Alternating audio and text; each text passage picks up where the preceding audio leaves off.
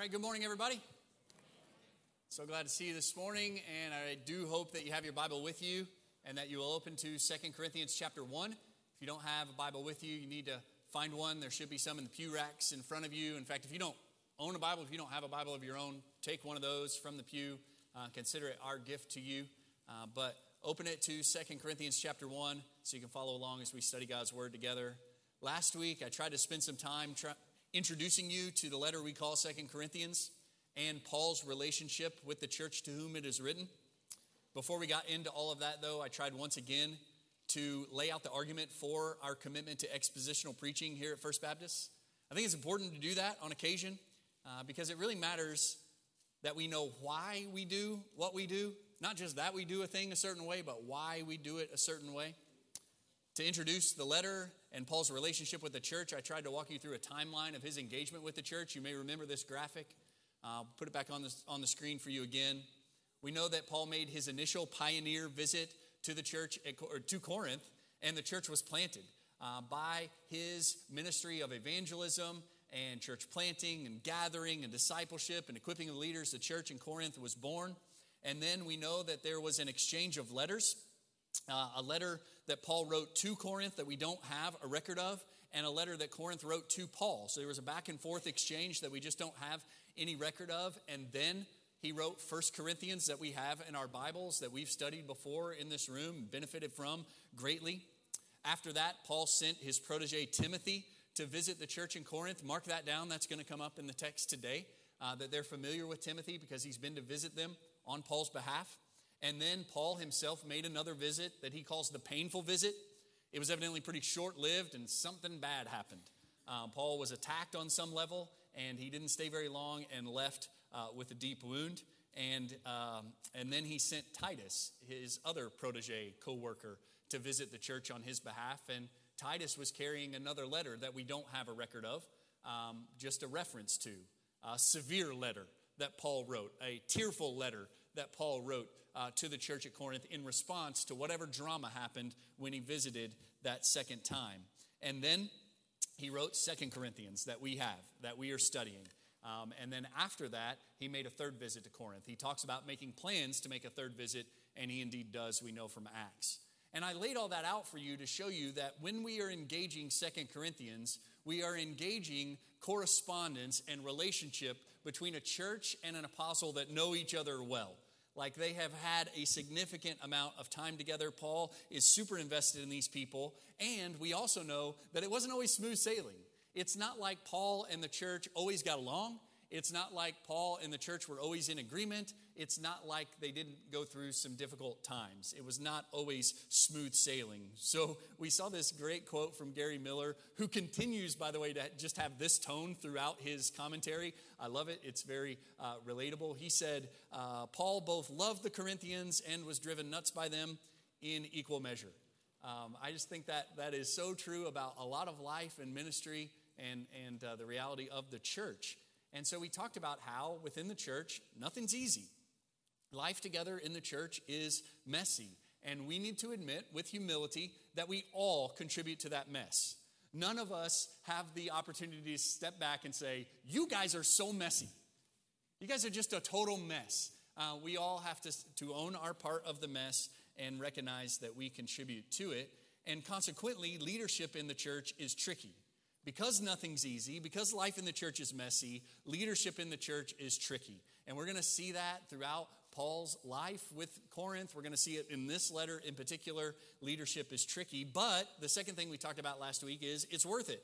It's worth it. Life in the church, messy as it is, tricky as it is, is worth it. Because the reality is, as believers in the Lord Jesus Christ, we need the church. We need the church. We desperately need the church. There is no design in the New Testament of Christian believers who live in isolation, who are just scattered out all alone in isolation. No, we need the church, and the church needs us. You need the church, and the church needs you. You bring something to the table within the gathering that no one else on the planet brings. And God has placed you as a member of this body, and when a part of this body is missing, the whole body suffers. That's First Corinthians stuff.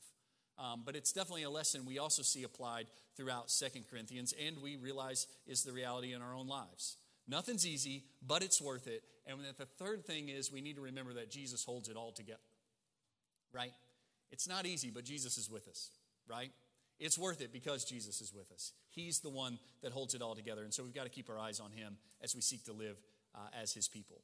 Well, this week we're going to dive into the text by looking at one single verse that is often just glossed over, completely ignored, simply as part of the normal form of letters in ancient times. We treat chapter 1, verse 1 as if there's nothing there for us. We read it, but then we move on, and we really don't start studying oftentimes until verse 3 of Second Corinthians. But that's a huge mistake.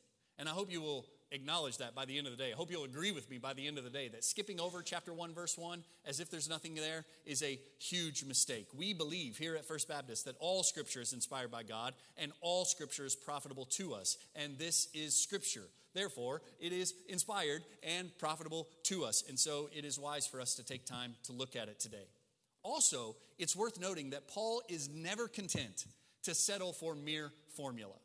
He is never content just to settle for the normal expectation of writing. He often uses the standard expected convention as an opportunity to, in, to communicate important foundational truths. In fact, I, I will argue today that he is, in his introduction, in his identification of himself and Timothy and the church, he is going to lay out major themes. Major themes that he's going to unpack throughout the rest of the letter are found in these first few words. So, as we read it today and study it, be on the lookout for authority, community, and identity. Three big themes that are going to be chased, explored, encouraged, all throughout the letter are right here in these first few verses authority, community, and identity. Let's look at it. Chapter 1, verse 1. It says, Paul, an apostle of Christ Jesus by the will of God, and Timothy, our brother, to the church of God which is at Corinth, with all the saints who are throughout Achaia. As we pray today, we're gonna, we're gonna borrow a prayer from a book called The Valley of Vision, which is a collection of Puritan prayers and devotions that are just incredible. Um, so useful for everyday life. If you don't have a copy of Valley of Vision, you should get one. Any bookseller would have it. Um, we're gonna we're gonna borrow this prayer. I have smoothed it. It's super old language, so I took out the these and thous and the ests, um, and and I kind of made it a more modern language. But it's the essence of this prayer. And let's pray this prayer together. This is the way the Puritans would pray as they engaged God's word.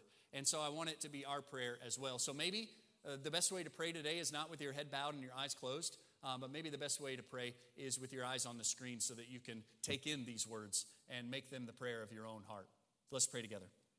O God of love, I approach you with encouragements derived from your character, for I am not left to feel after you in the darkness of my nature, nor to worship you as an unknown God.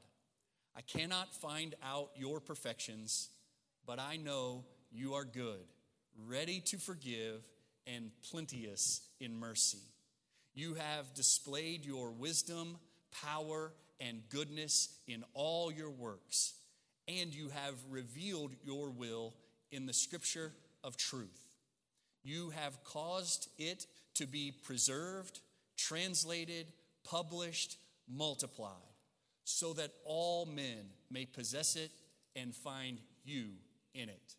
Here I see all your greatness and grace, your pity and righteousness, your mercy and your truth, your being and men's hearts. Through it, you have magnified your name and favored mankind with the gospel. Have mercy on me, for I have ungratefully received your benefits, little improved on my privileges, made light of spiritual things, disregarded your messages contended with examples of good, rebukes of conscience, admonitions of friends, leadings of providence. I deserve that your kingdom be taken away from me. Lord, I confess my sin with feeling. lamentation, a broken heart, a contrite spirit, self abhorrence, self condemnation, self despair. Give me relief by Jesus, my hope, faith in his name as Savior, forgiveness by his blood, strength by his presence, holiness by his spirit, and let me love you with all my heart. Amen. Amen. We don't, we don't pray like that anymore, hardly, right? That's good stuff. That we would come to God's word with that attitude of humility, submission, and a desire to hear and be changed. All right, look at chapter 1, verse 1. Paul, that's the first word, right?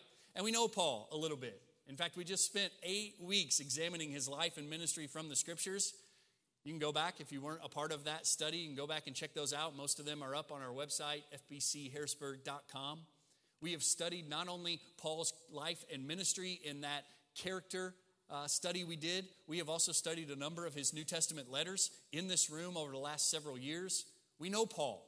I feel like we know Paul, and we often call him the Apostle Paul, which is fine because that's how he identifies himself to the church at Corinth. Look at it Paul, an apostle.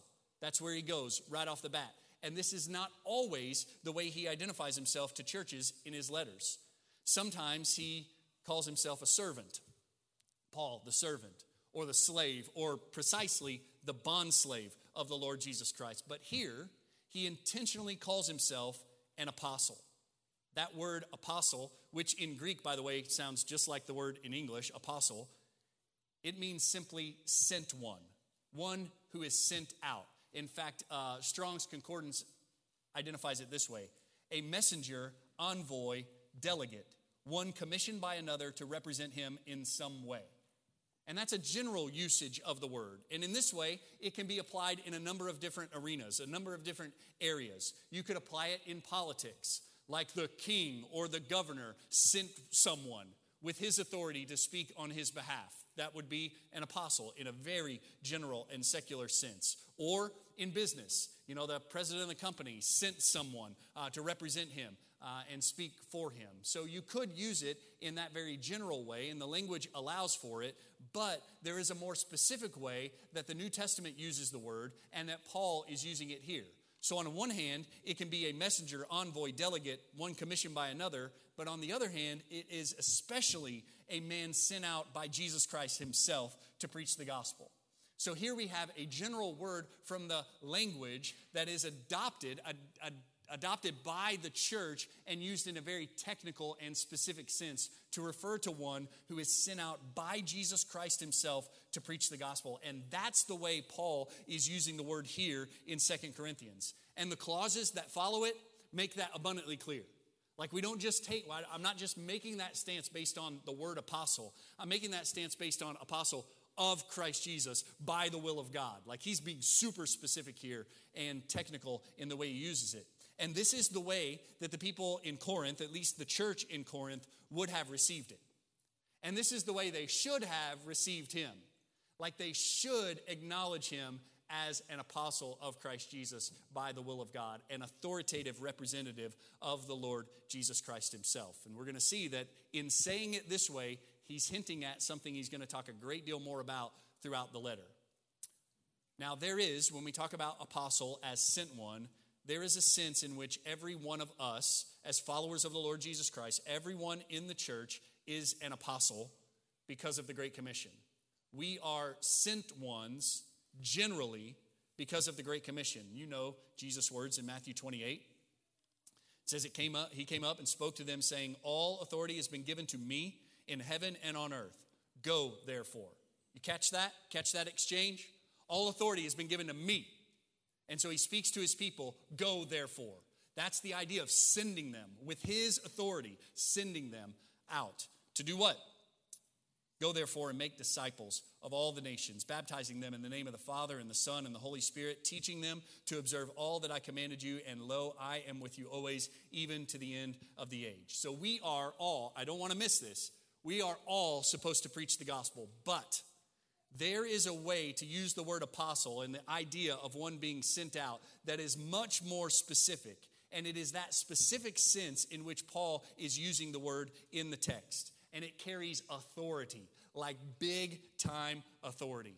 And in fact, it can easily be argued that the original audience to whom Paul is writing would have equated apostle, as Paul uses it here, with prophet in the Old Testament.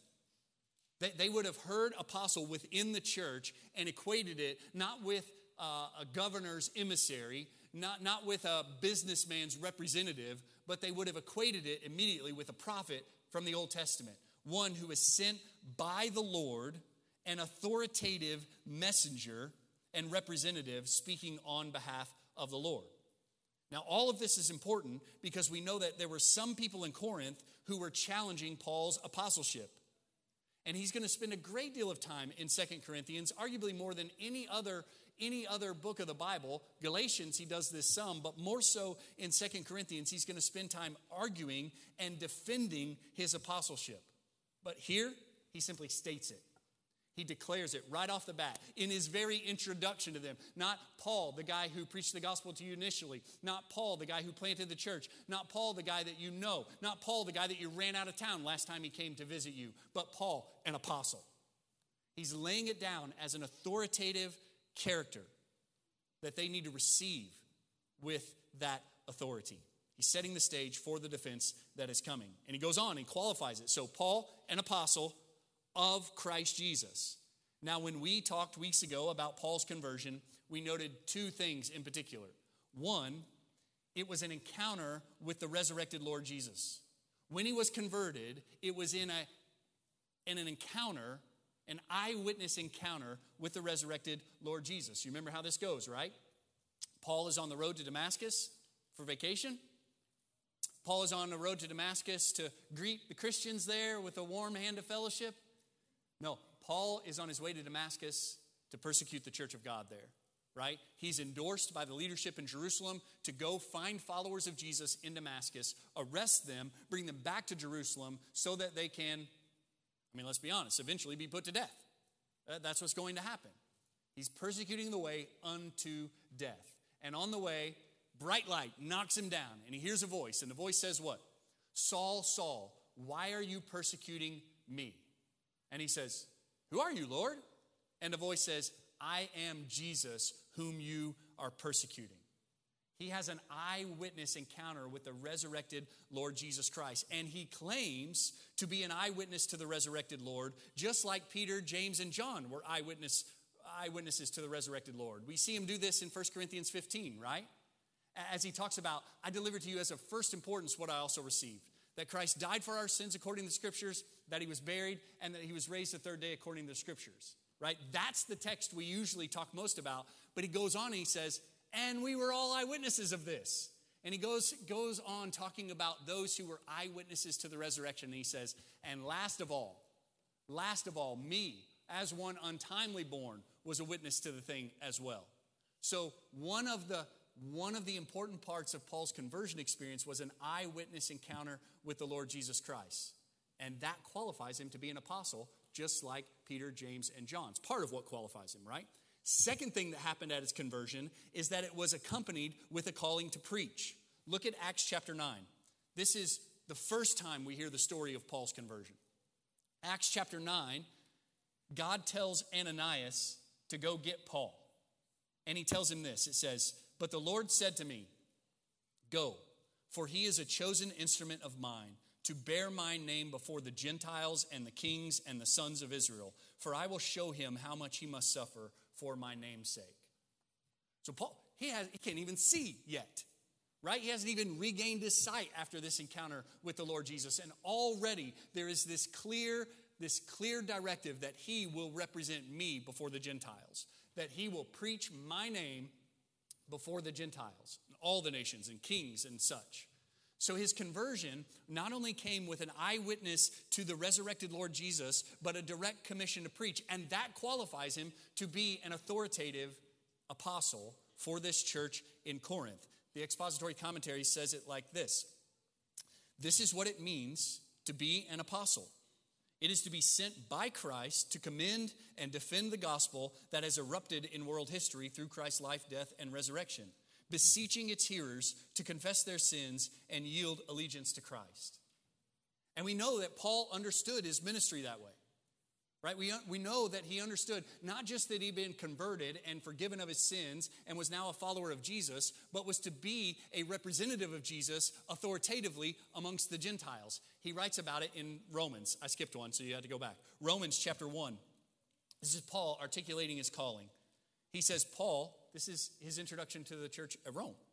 Paul, a bondservant of Christ Jesus, called as an apostle, set apart for the gospel of God which he promised beforehand through his prophets in the Holy Scriptures concerning his son, who was born of a descendant of David according to the flesh, who was declared the Son of God with power by the resurrection of the dead, according to the Spirit of holiness, Jesus Christ our Lord, through whom we have received grace and apostleship to bring about the obedience of faith among all the Gentiles for his namesake, among whom you also are the called of Jesus Christ. So he understood that he was called and shown grace and authorized as an apostle specifically to the Gentiles. You see that? That's the way he talks about it. And he actually does it. We've got all this evidence throughout the known world of the time that he actually did that. He went to places and represented Christ and spoke authoritatively. The gospel was preached and churches were planted. In fact, he does it even in Second Corinthians. Look at chapter 5. 2 Corinthians chapter 5. Paul actually doing the work of an apostle. He says, Therefore, in verse 20, we are ambassadors for Christ. As though God were making an appeal through us, we beg you, on behalf of Christ, be reconciled to God. He made him who knew no sin to be sin on our behalf, so that we might become the righteousness of God in him. This is, this is him doing the work of an apostle, even amongst the church at Corinth. So he says, Paul, an apostle, of Christ Jesus, eyewitness and directly charged by Christ with the office and the work of apostleship. An apostle of Christ Jesus by the will of God. That's the next thing he says. By the will of God. Therefore, not by the will of Paul. Paul's not an apostle because that's something he strived for.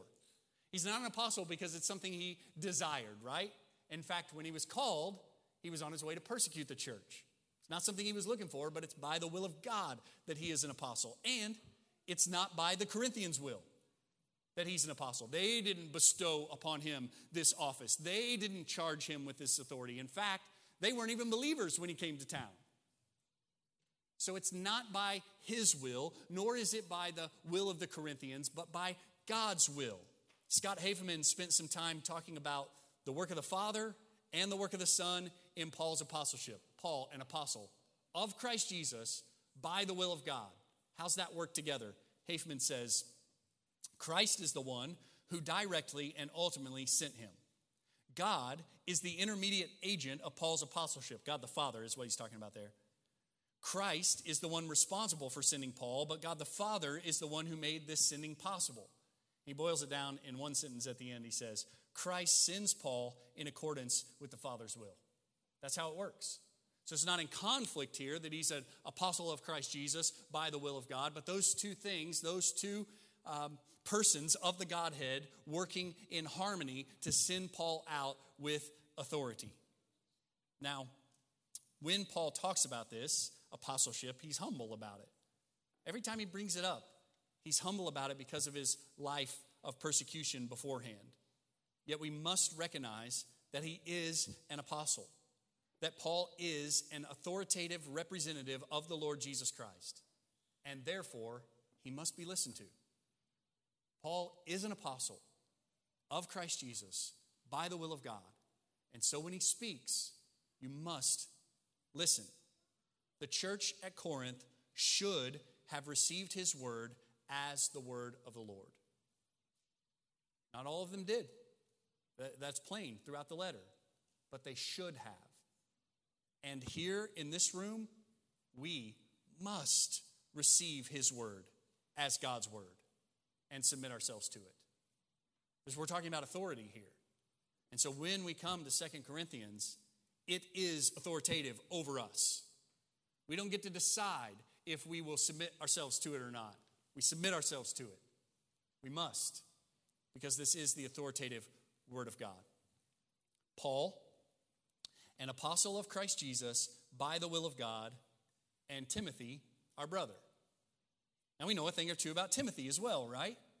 Especially in his relationship with Paul. And also, the church in Corinth would have known a thing or two about Timothy because he had visited them as Paul's representative at some point. And that's probably why he's included here. Not so much that Timothy helped Paul write the letter, but that Timothy was a familiar partner to them. They were familiar with Timothy as one of Paul's ministry partners. And maybe they hadn't had quite the scuffle with Timothy as they had with Paul. And so, so maybe there's a little bit of seeking goodwill by mentioning Timothy because they didn't run Timothy out of town. Timothy is in this thing as well, and they have some affinity, evidently, for Timothy, and so Paul includes him. What I want you to notice, though, is how Paul identifies Timothy here. He does not identify Timothy as an apostle. Paul, an apostle. Timothy, our brother. Timothy, our brother. John Phillips says there is all the difference in the world between Paul, an apostle, and Timothy, our brother. Now let's look at that a little more closely. He calls him brother, which is stressing the family connection, right? stressing that this is not just a business relationship, this is not just a mission relationship, this is a family relationship. And notice also he calls him our brother, stressing not only his connection with Timothy, but and their connection with Timothy, but all of their connection together. Timothy, our brother. Here's the point Paul has just stressed his authority by identifying himself as an apostle. And here he stresses his family connection with them by calling Timothy our brother. And the lesson is the authority that Paul is going to exercise over the church is not distant and official authority. It's not just out of an office, but rather it is near and it is familial authority that he is going to exercise over them. He's not writing from the central office in Jerusalem to people he doesn't know anything about authoritatively. He is writing authoritatively to his own family as a brother, and in some ways, as a spiritual father. And that makes a difference, right? That, that even more so means they should listen to him because they're a family together, and he is an apostle of the Lord Jesus Christ. The church in Corinth needed to remember that Paul's authority was near and it was familial. And we need to remember that that's the case as well. So, in these first couple of statements, Paul identifies himself as an apostle and Timothy as a brother, and then he moves on to talk about the recipients of the letter. And he says, to the church. The Greek word behind the word church here, at its core, means a gathering or an assembly. And the ancient world, in the first century, used this word in a very general way to describe almost any assembly of people that you can imagine. So, so if you've got a crowd of people gathered for a festival, you would use the same word that's used here that we translate as church. Or if you've got a group of politicians gathered to do some kind of debate or business, you would call that the same word that we have here for church. That's what average Joe Greek man would have heard in this word. When we hear the word church, what do we think of? Mo- modern folks in America, when we hear the word church, what do we immediately think of? Well, I think if you went out on the street, people would talk about a building. They'd be like, oh, that, that, that, that old building with the stained glass, that's a church. Or they might say, oh, it's an organization. Uh, you know, it's an entity, it's an organization with a, with a presence and a mission and something like that. But what I want you to know is that the original audience, the believers in Corinth, would have understood that word in its technical sense as a gathering of followers of Jesus. Right? It's kind of like the word apostle. It's got a general usage in the language, but it's got a technical usage within the, within the church. The word that's translated for church has a general usage in the language and a specific use for Christians as a gathering of God's people. So, Paul Barnett says Paul meant specifically an assembly of God's people in God's presence to hear God's word. That's the church. Assembly of God's people in God's presence to hear God's word. Now, I noticed over the last week or so that our friends at the Journey in Marion, a church that we love uh, and are partnered with in a bunch of ways, They are starting a new sermon series today, and I thought their image is helpful. The image that they're using is helpful because it asks a question and then corrects the question. So it looks like the sermon series is What is the church? But that's not the best question. The best question is Who is the church? Who is the church? It's a collection of God's people in God's presence to hear God's word. It's the people of God, redeemed by grace through faith in Jesus, gathered under his lordship. So when Paul uses the word church to identify the recipients of the letter, that's what he's talking about. Not a building, not a general gathering of people, but specifically the gathering of the people of God to hear his word, submit to his lordship, to rejoice in the salvation that is theirs by grace through faith in Jesus Christ. Who is the church is a better question than what is the church. And whose is the church is also a good question that Paul answers in this text. To the church of God. That's what he says in the text, right? Not just the church, but the church of God. This phrase adds an important element to our understanding of the church. Whose is it? Whose church is it? It's God's church. Gary Millar again is helpful. The church is not our project, it's God's. The church is not our community, it's God's. Ultimately, the church is not even our responsibility, it's God's. Our God established it and He will care for it. Just as Jesus said, I will build my church and the gates of hell will not overcome it. God both provides for and rules His church. Amen. Don't forget that. Don't forget that. Let's not become militant about this so as to correct everyone who says First Baptist Church is their church? Like, like if you hear somebody say, hey, come to my church with me, don't be like, it's not your church. Don't, don't say that. Uh, that's not what they mean, right? Let's not become militant about it like that, but let's have a deep understanding that we belong to Him. I belong to Him. You belong to Him if you are in Christ. And we together, as the body of Christ, belong to the Lord. It's His church. It's not mine. It's not yours. It's not your ancestors who helped found it. It's His. It's the church of God. He bought us with the blood of His own Son. So Paul says, to the church of God, which is at Corinth. This is also interesting, right? It's helpful to consider this as we build an understanding of the doctrine of the church. The New Testament uses the word church technically in two ways. This is complicated, but it's interesting and helpful. On the one hand, the New Testament uses the word to refer to the universal church, that is, all believers of all time and all places. That's infrequent, but it's there. Most of the time, the New Testament uses the word church to refer to a local church, specific believers in a specific place in a specific time. And that's what's going on here. It's obviously that's what's going on here. The church of God at Corinth. Not the church of God on the planet, not the church of God for all time, but he is writing to the church of God at Corinth. And we believe that, that the church is both universal and local. In fact, this is what we believe about the church at First Baptist.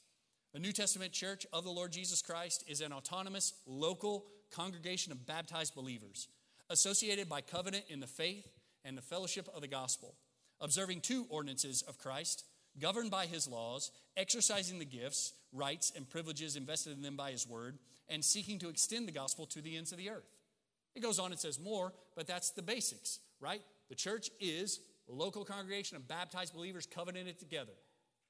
And it is also, the New Testament speaks also of the church as the body of Christ, which includes all of the redeemed of all the ages, believers from every tribe and tongue and people and nation. We want to be thinking on those two levels about the church. Most of our thought life, though, most of our practice and application will be about the local church. Most of the New Testament is written to the local church. And Corinth was a local church in an interesting place. It had a unique context, it had unique challenges, it had unique opportunities for ministry. Some people would say that Corinth sat at the crossroads of the world in this time. It was a center for trade, it was a center for athletics. They held these uh, games that were rivaled only by the Olympic Games. uh, that happened routinely, and people would come from all over their own world to Corinth. It was a mixed up place of people from all kinds of backgrounds. Corinth was a unique place, and it was vital to the spread of the gospel in the region of Achaia. The gospel would go out like spokes from Corinth, and it's that local church to which Paul writes. And First Baptist Church Harrisburg is the local church, the church of God at Harrisburg. That's who we are. We are here in a unique place with a unique context, unique challenges, unique opportunities for ministry. And we're not a big and important city, but we are vital to the spread of the gospel in the region of Southern Illinois. The gospel goes out like spokes from here. And so we receive the letter of Second Corinthians to us as well. Restricted to them, specific to them, but applicable to all of us. He says, To the church of God, which is at Corinth, with all the saints who are throughout Achaia. Now let's focus in on that word saints. Urban theologian Lecrae says, Paul calls one of the worst churches in the New Testament saints, not because of man's choosing, but clearly because of God's choosing through the Lord Jesus Christ. You agree that Corinth is one of the worst churches in the New Testament? You should if you've read the book. I mean, First Corinthians is chock full of trouble, is it not? They've got divisions, they've got pride, they've got arrogance, they are abusing poor people, evidently, and they got this one guy who's sleeping with his father's wife. And yet he calls them saints in First Corinthians. And again, here in Second Corinthians, now that they have abused Paul in some way. He came to town and they ran him out of town, and yet he calls them saints. The Greek word behind the word for saints means holy. So if you have a translation that says, and the holy ones who are throughout Achaia, that's really good.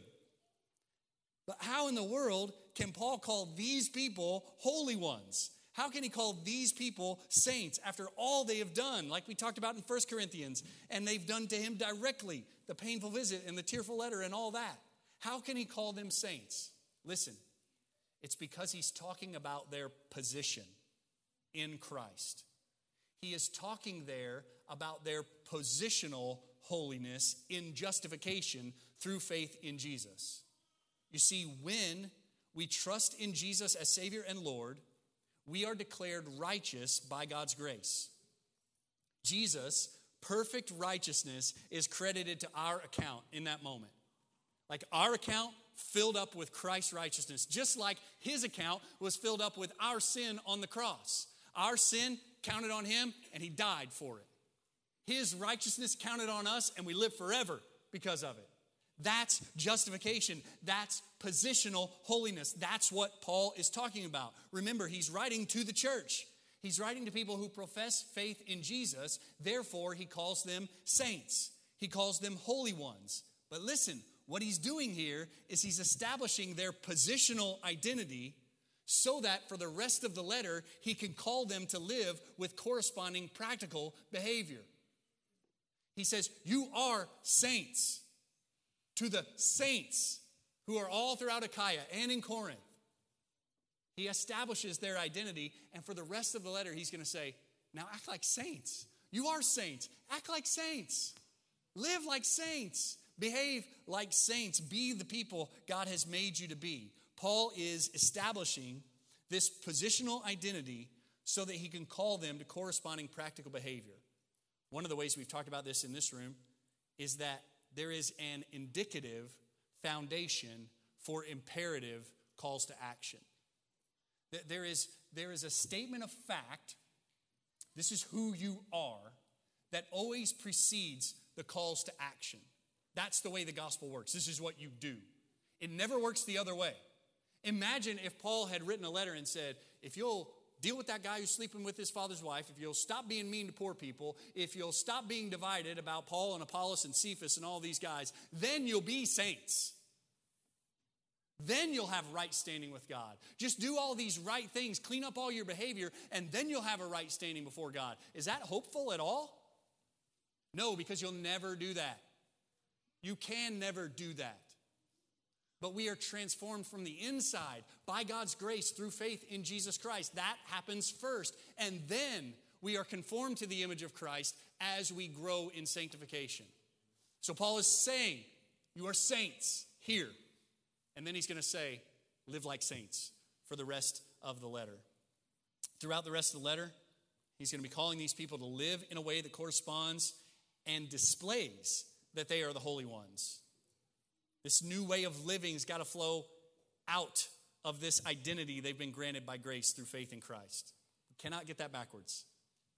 Right? We cannot get that backwards. If we get that backwards, we end up adopting the Roman Catholic view of saints. Who, who's a saint? Who becomes a saint to Roman Catholics? Someone who has performed and achieved some great thing. Who's a saint according to the Bible?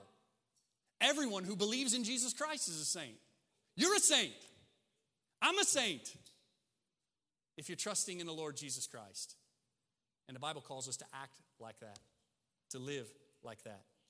So, we want to make application today in three categories authority, community, and identity. We see it all throughout this text. Authority is first. I'm asking that you submit to this letter. In fact, I'm asking beyond this letter that you submit to all of God's word as an authority over you.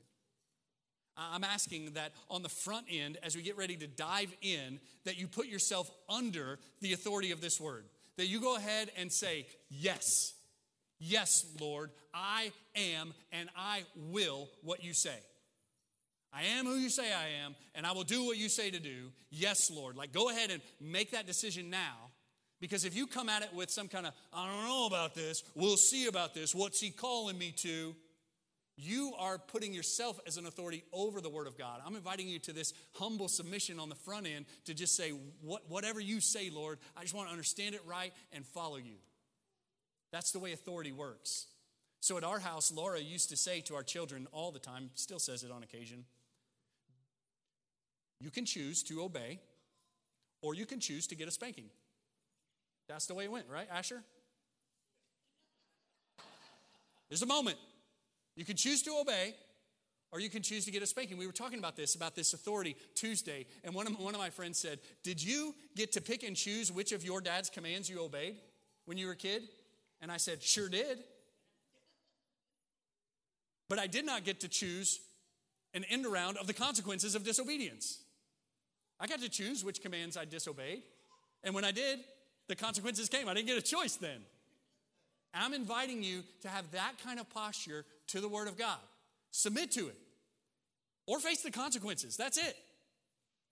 Right? There, there's no like, ah, take it or leave it, take this part, leave this part. No, submit to all of it. It's authoritative. God's Word is authoritative. That's the authority. Secondly, the community.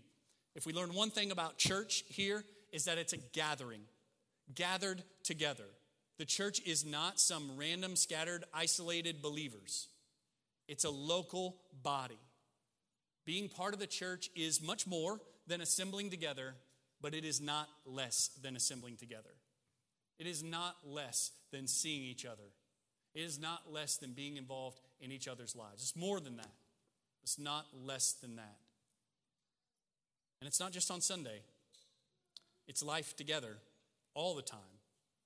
And it's not just seeing each other, it's really knowing each other and helping each other. All of those one another's uh, of, the, of the scriptures that we are supposed to do for each other, that's active.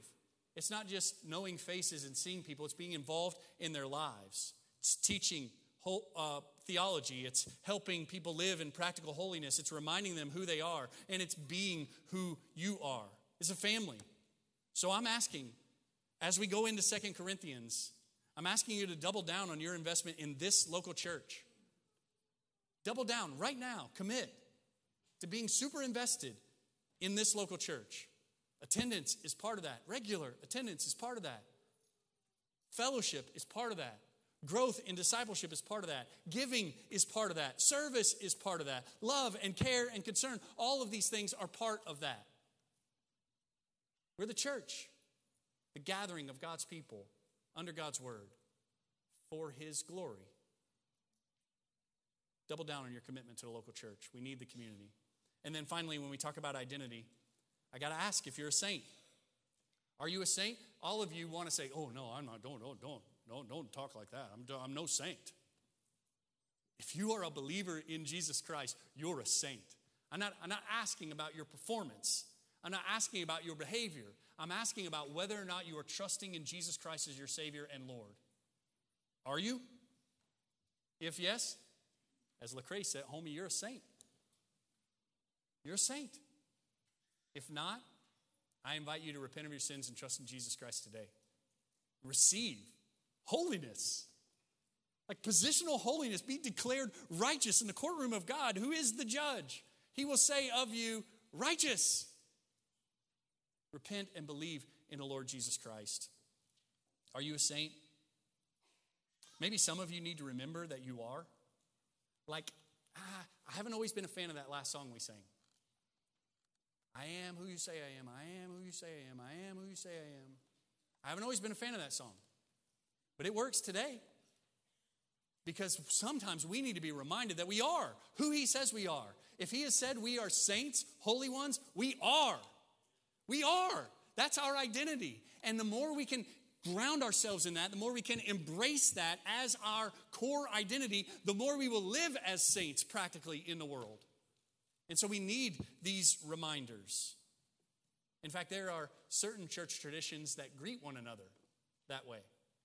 Good morning, saints. Hey, saint. Maybe we need to adopt some of that around here as a reminder of who we are in Christ Jesus our Lord.